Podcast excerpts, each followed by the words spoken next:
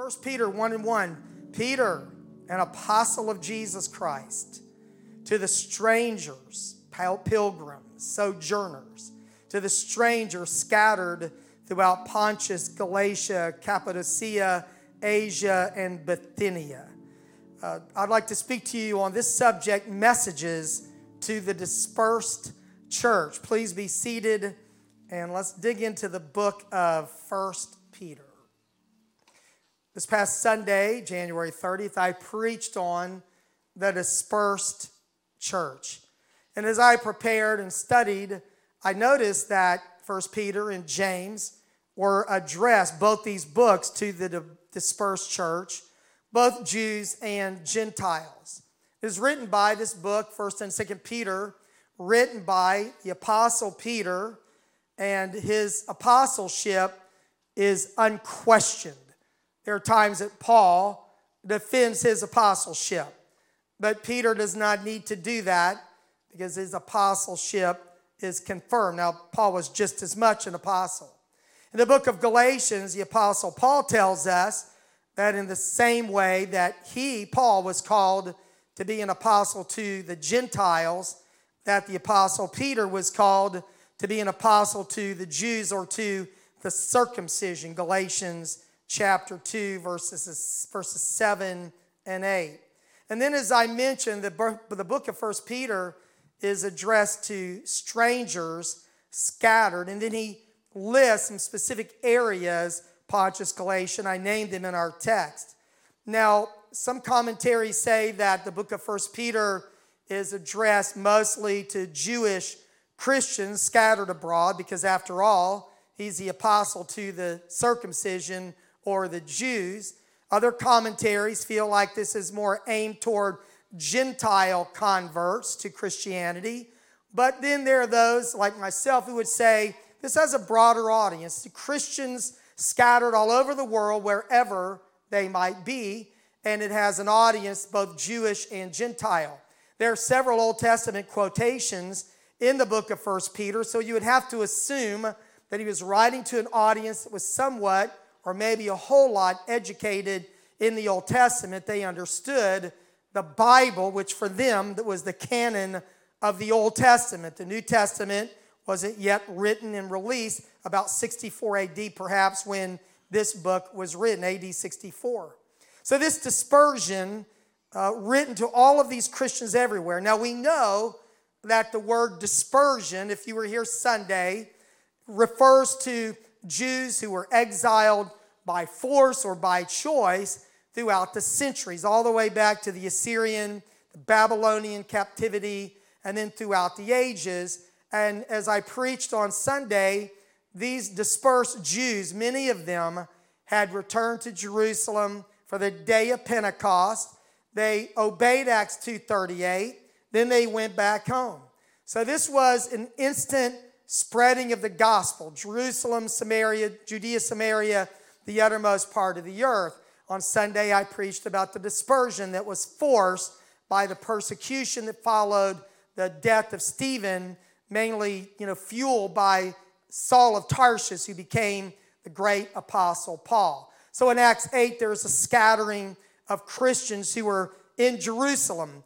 But these people were there on the day of Pentecost, went back to their homeland, no doubt spread the gospel, now, this is, you know, several decades later, a couple, you know, some time later. I don't want to say an exact time without going back and making sure what I'm saying. But they're living all over the world. But specifically, uh, the Apostle Peter addresses those who are living in several countries he names, which would be Asia Minor or the region of modern, the modern day country of Turkey. So that's kind of who the Apostle Peter is writing to Christian people Jews and Gentiles scattered all over the world, but primarily in the area of Asia Minor. James will address his book to the dispersion or the 12 tribes scattered abroad, mostly would think a Jewish audience by what he said. I want to give you a little overview. We're going to dig into the book of First Peter. I'm not thinking that I will finish tonight, but I have a stopping place in mind. Um, I mentioned that you know, it's written by the Apostle Peter, and his apostleship is unquestioned. He gives a greeting in the first two verses, and then there's a song of praise in verses 3 to 12. He talks about their new family identity, that they are now part of the kingdom of God. And in the book of First Peter, that I'll dig into a little more, he speaks about the importance of suffering as a witness of Jesus Christ. And then he talks about suffering as part of our future hope, and he closes the book. As I was digging through various uh, studies of the book of First Peter, I, I saw a way of kind of slicing this book and breaking it down that I thought made a lot of sense. That first of all, that suffering proves salvation. When we are saved, we are called to suffer. Jesus told us this.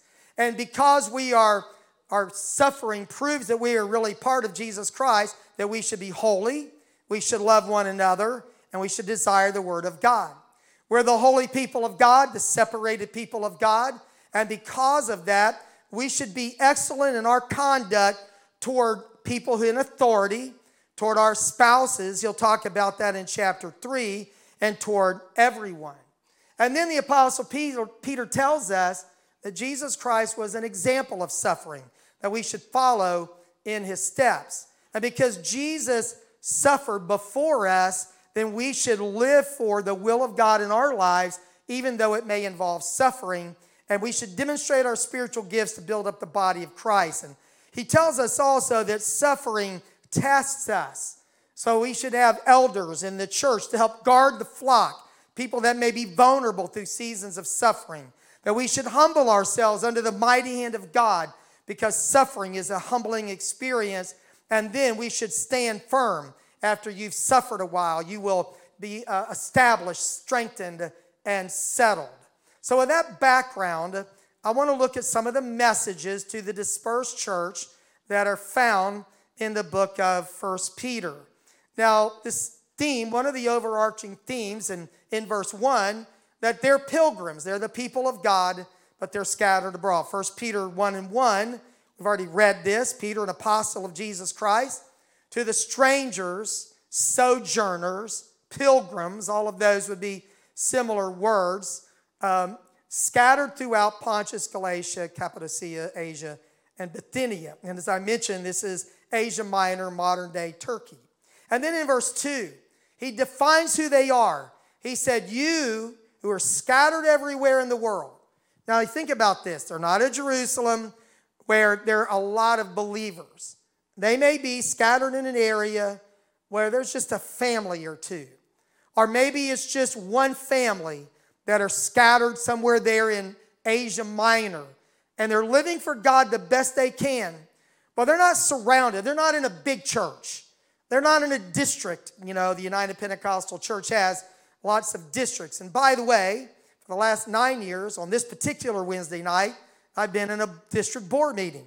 Well, I'm happy. I was glad to serve. I'm glad to be in church tonight at Atlanta West. So, anyway, the Georgia district.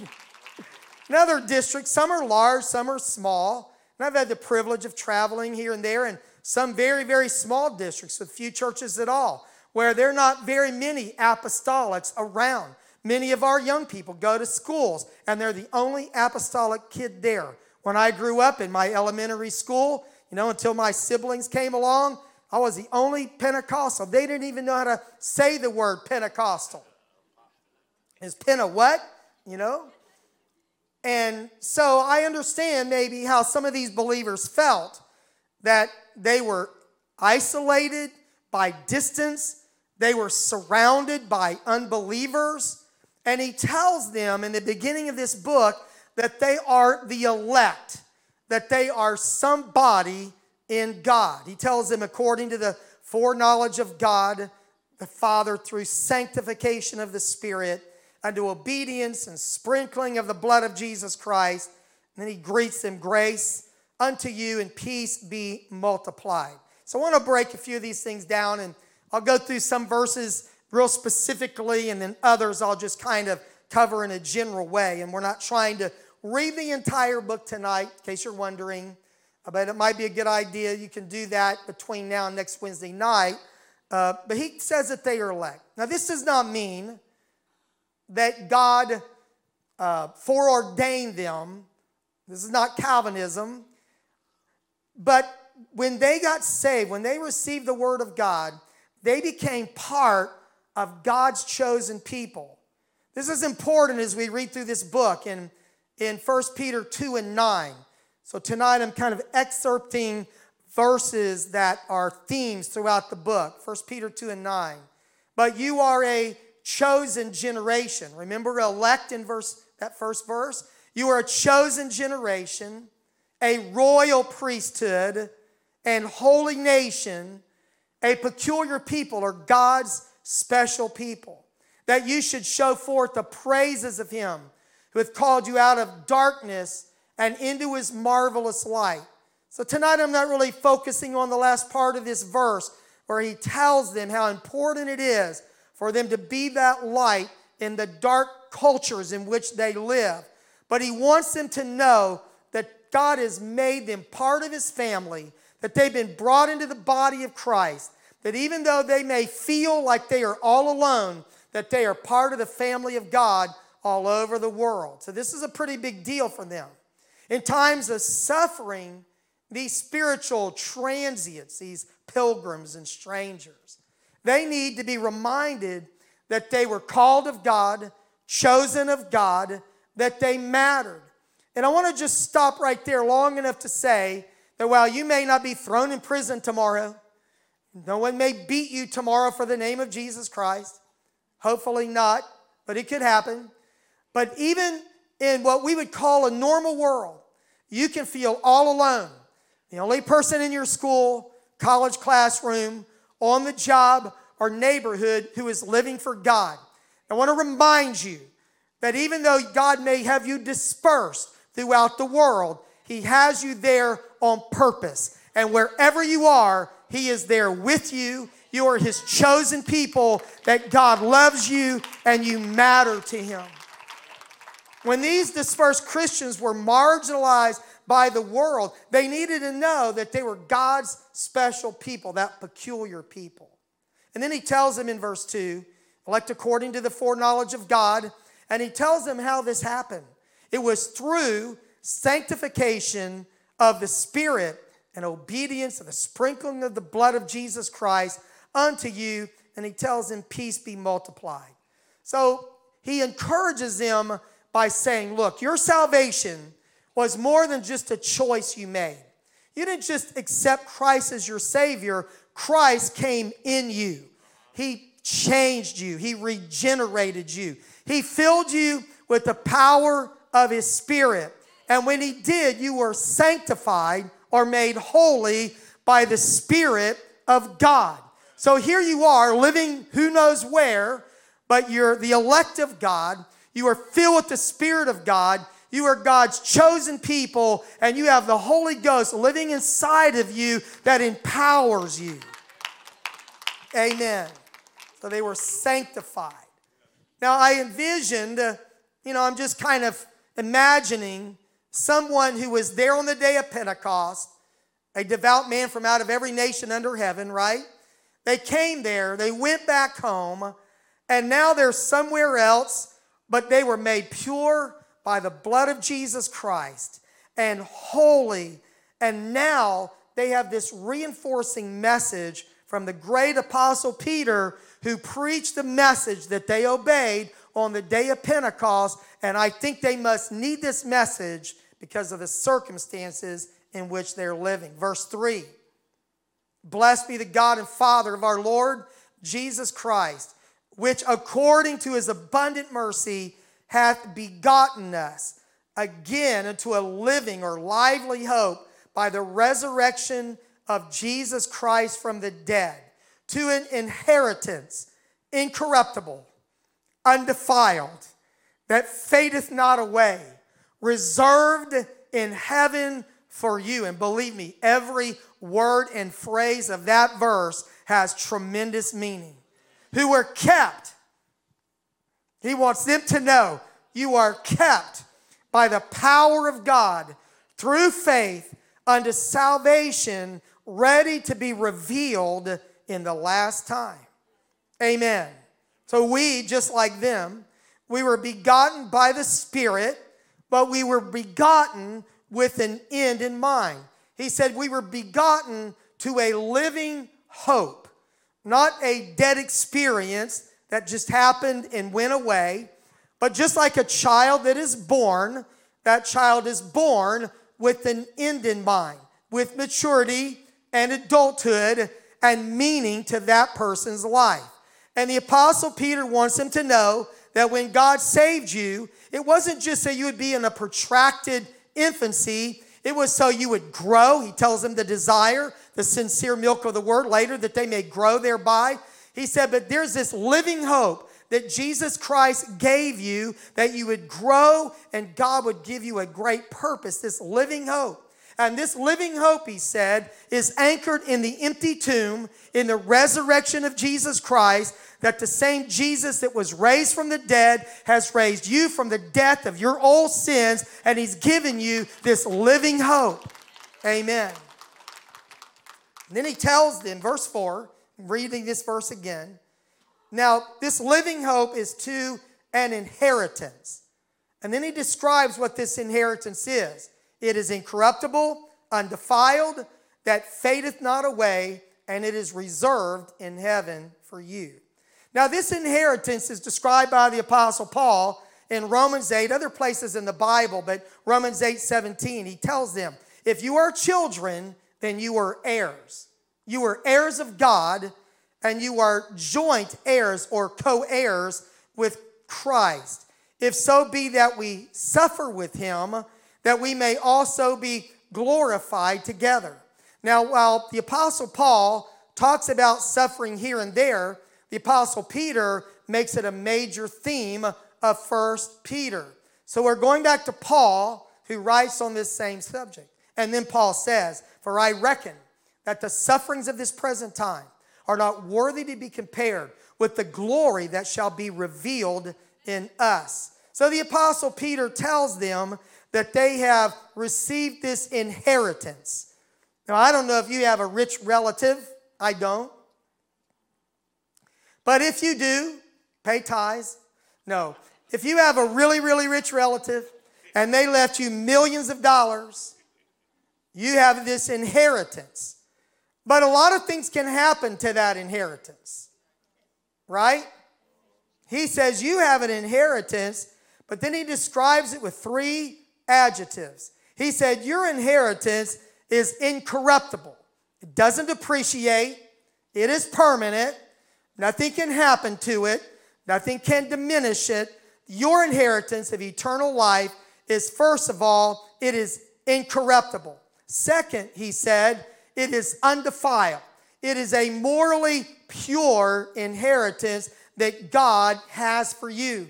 And then he said that it does not fade away, it fadeth not away. That there is nothing that will happen to this inheritance. And he gives this illusion or a word picture to a flower that would fade away, that would wilt and wither and be gone. He said, But your inheritance, while you're out here living for God in a hostile environment, God has given you an inheritance that is incorruptible, undefiled, and it fadeth not away. Amen. So you can bank on what God has given you to keep you all through your life unto eternal life. And then he finishes it by saying that this inheritance is reserved in heaven for you. It literally means that your inheritance is guarded. It's protected. No one can rob it away from you. Do you remember what Jesus said? Matthew 6 and 20 in the Sermon on the Mount. But lay up for yourselves treasures in heaven, where neither moth nor rust doth corrupt, and thieves do not break through and steal. What he was saying is you can bank on retirement here, and you should. You should lay up something and for your children's children. There's a lot of scripture about planning for old age and retirement and consider the ant and all of those things. But ultimately, we're not laying up for the last 20 years of our life. What we're really laying up for more than anything is for what happens after death and that is our eternal reward. Amen. And Jesus wanted you to know, and Peter wanted you to know that it is kept, it is reserved, and that nothing can take that away from you. The picture is of a fortress reserved in heaven for you, protected, guarded in heaven. And the idea is that they are inside of this fortress. And on the outside of this fortress, there are forces that are trying to assault, to assault these Christians. But on the perimeter of this fortress is the overwhelming force of the power of God. He said it is guarded. It is reserved in heaven for you.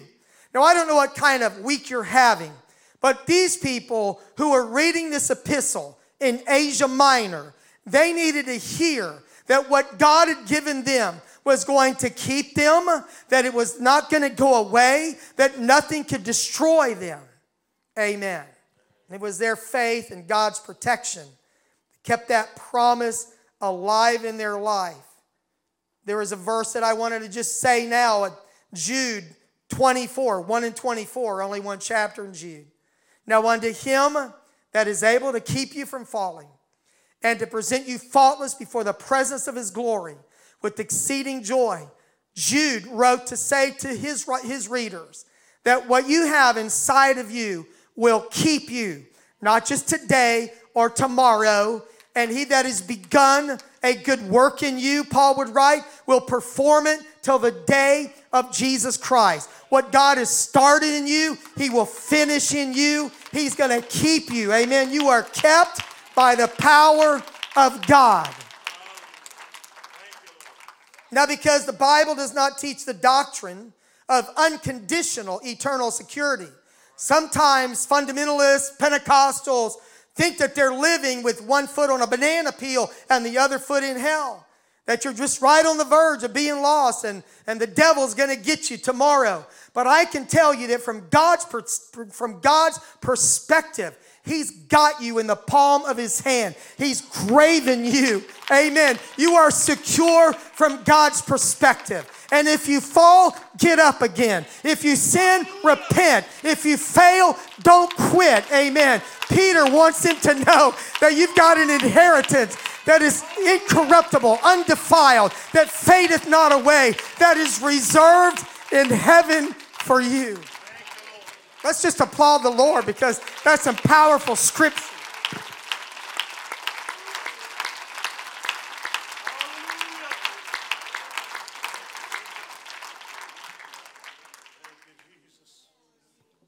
Amen.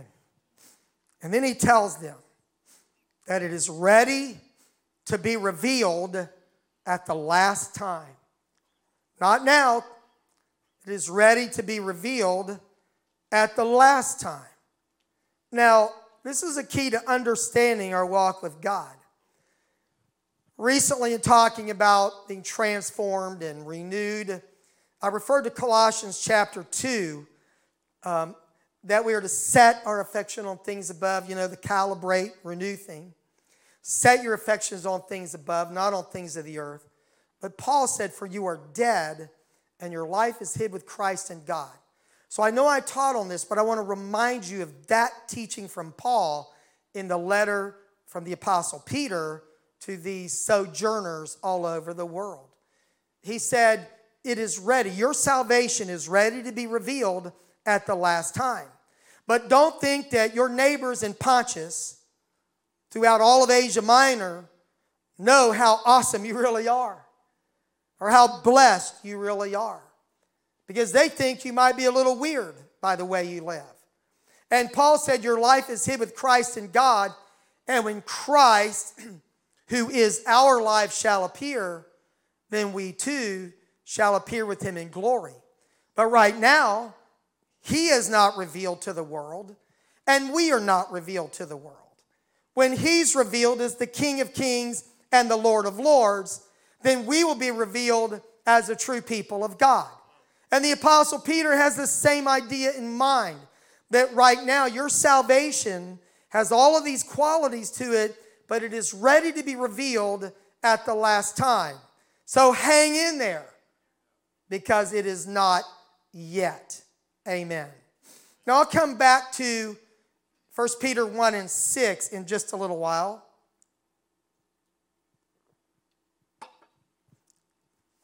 But I want to address this theme in 1 Peter and elsewhere in the Bible that Christians are pilgrims and strangers on the earth. We're sojourners.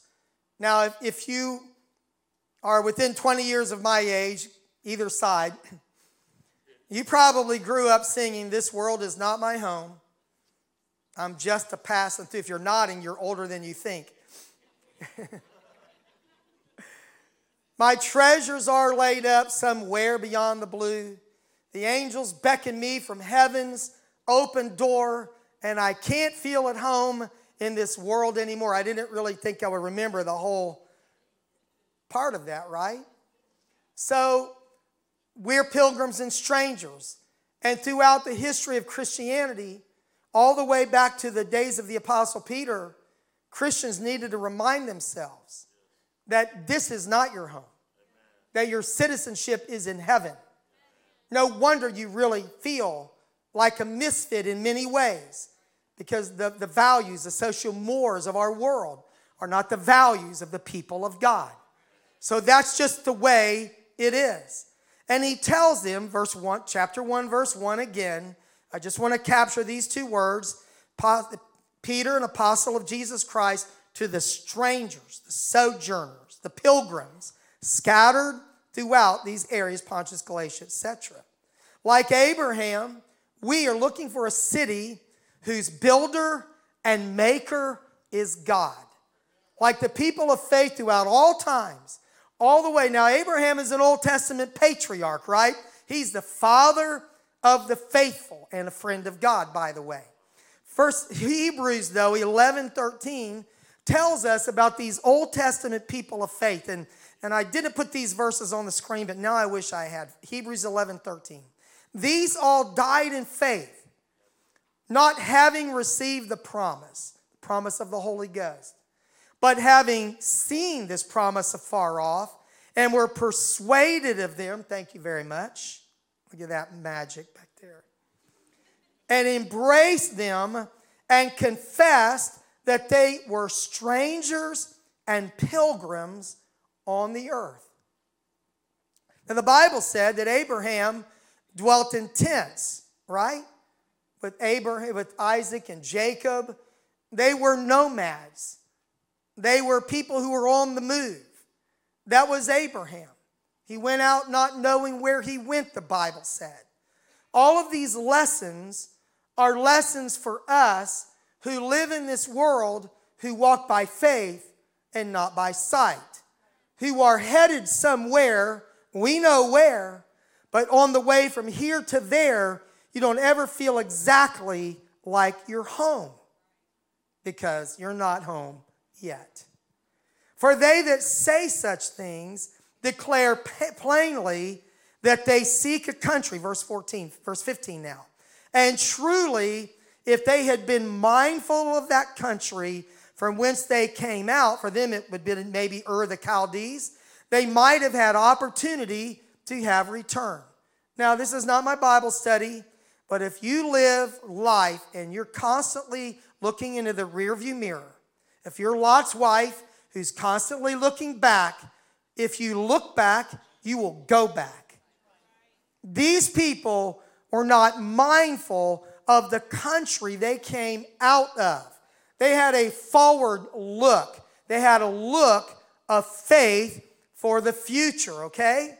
They would have had an opportunity to have returned if they would have kept looking back. Verse 16. But now they desire a better country, that is, an heavenly.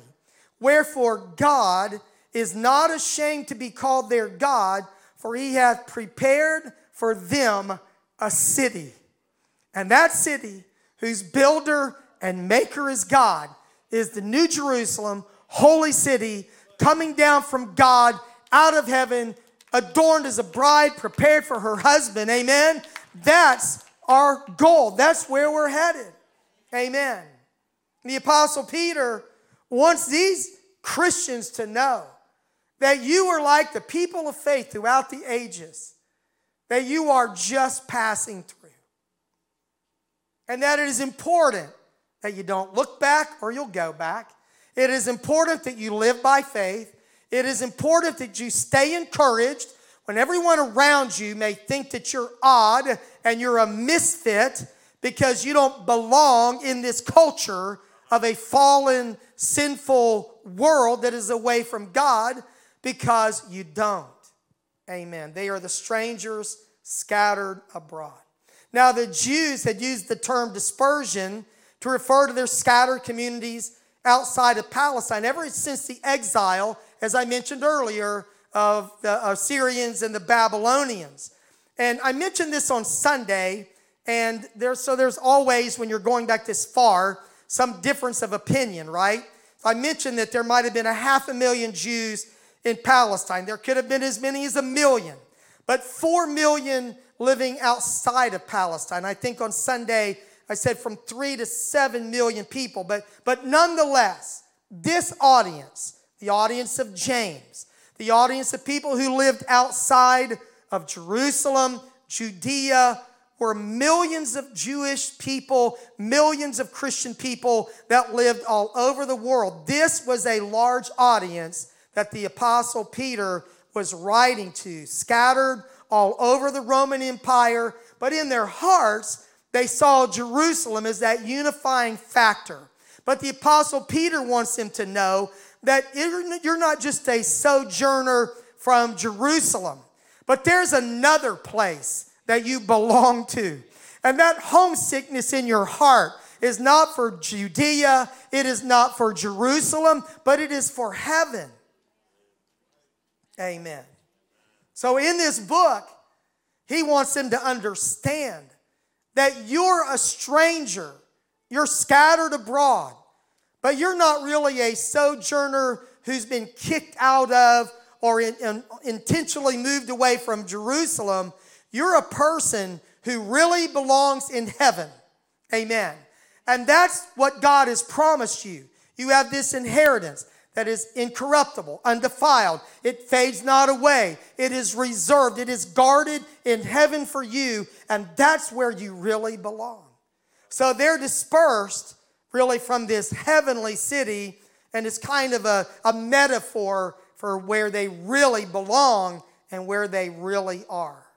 Pretty interesting application. And he tells them that they are to, and this is in 1 Peter 2:11, dearly beloved, I beseech you, as strangers and pilgrims, to abstain from fleshly lusts that war against your soul. So we're in chapter 1, but in chapter 2, he maintains this theme. He reminds them, okay, guys, okay, ladies, remember, you're a pilgrim, you're a stranger, and because you do not belong in this world and your citizenship is in heaven, now you need to live like a citizen of that world and not of this world. Because your citizenship is in heaven and you're a pilgrim on this earth, then you need to walk away from temptation and fleshly lust because they're warring against your soul. Paul said in Philippians 3 and 20 that your citizenship is in heaven and we're looking for the Savior, the Lord Jesus Christ. So here, here is what I feel like is a tension to manage, okay? It's one of our staff sayings that we learned elsewhere that, that you live here, right? We're living in time, but we're living for eternity. There's an old song, I mentioned it before and really didn't plan to talk about the songs. So lately, all I've got is leaving on my mind. That's okay.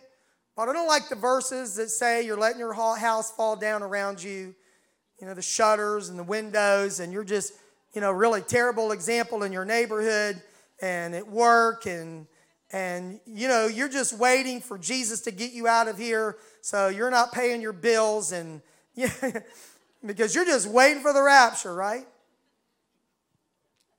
So here is this tension that they are God's chosen people.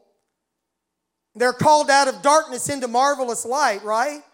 They're pilgrims and strangers. They're, they're living in time, but for eternity. But they need to remember that while we're in time, we're called out of darkness to be a light to the world around us. So we can't just abandon the people that are lost around us, and we can't fail to function in daily life because we try to say we're so spiritual.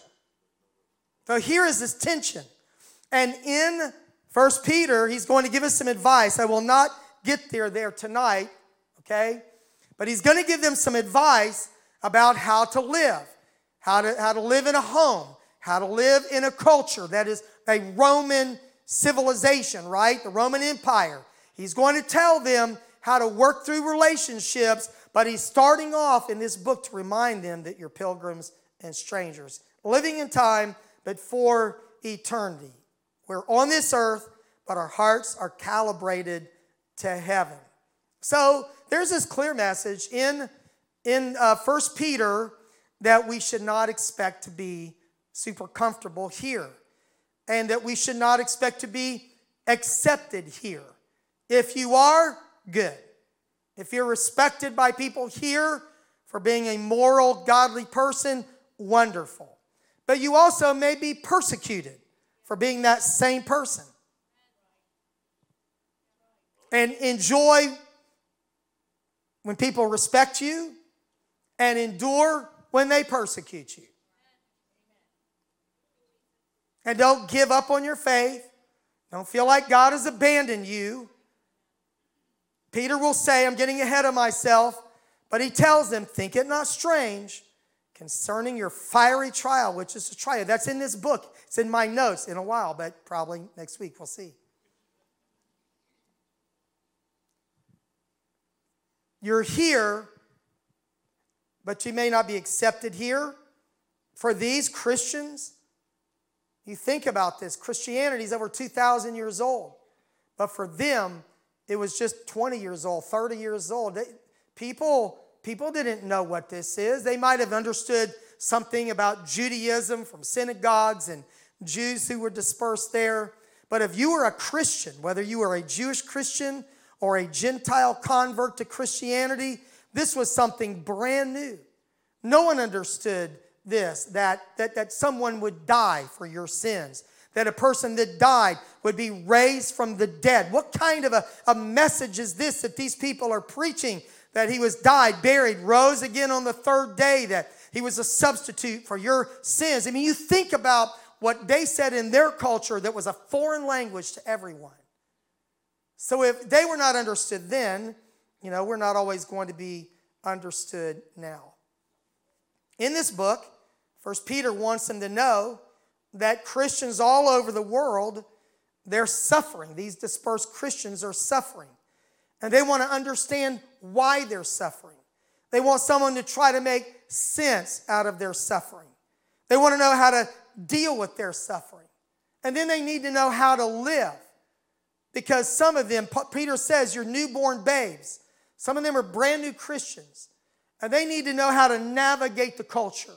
They need to know how to let the Word of God become part of them so that they can stand against the devil in their lives.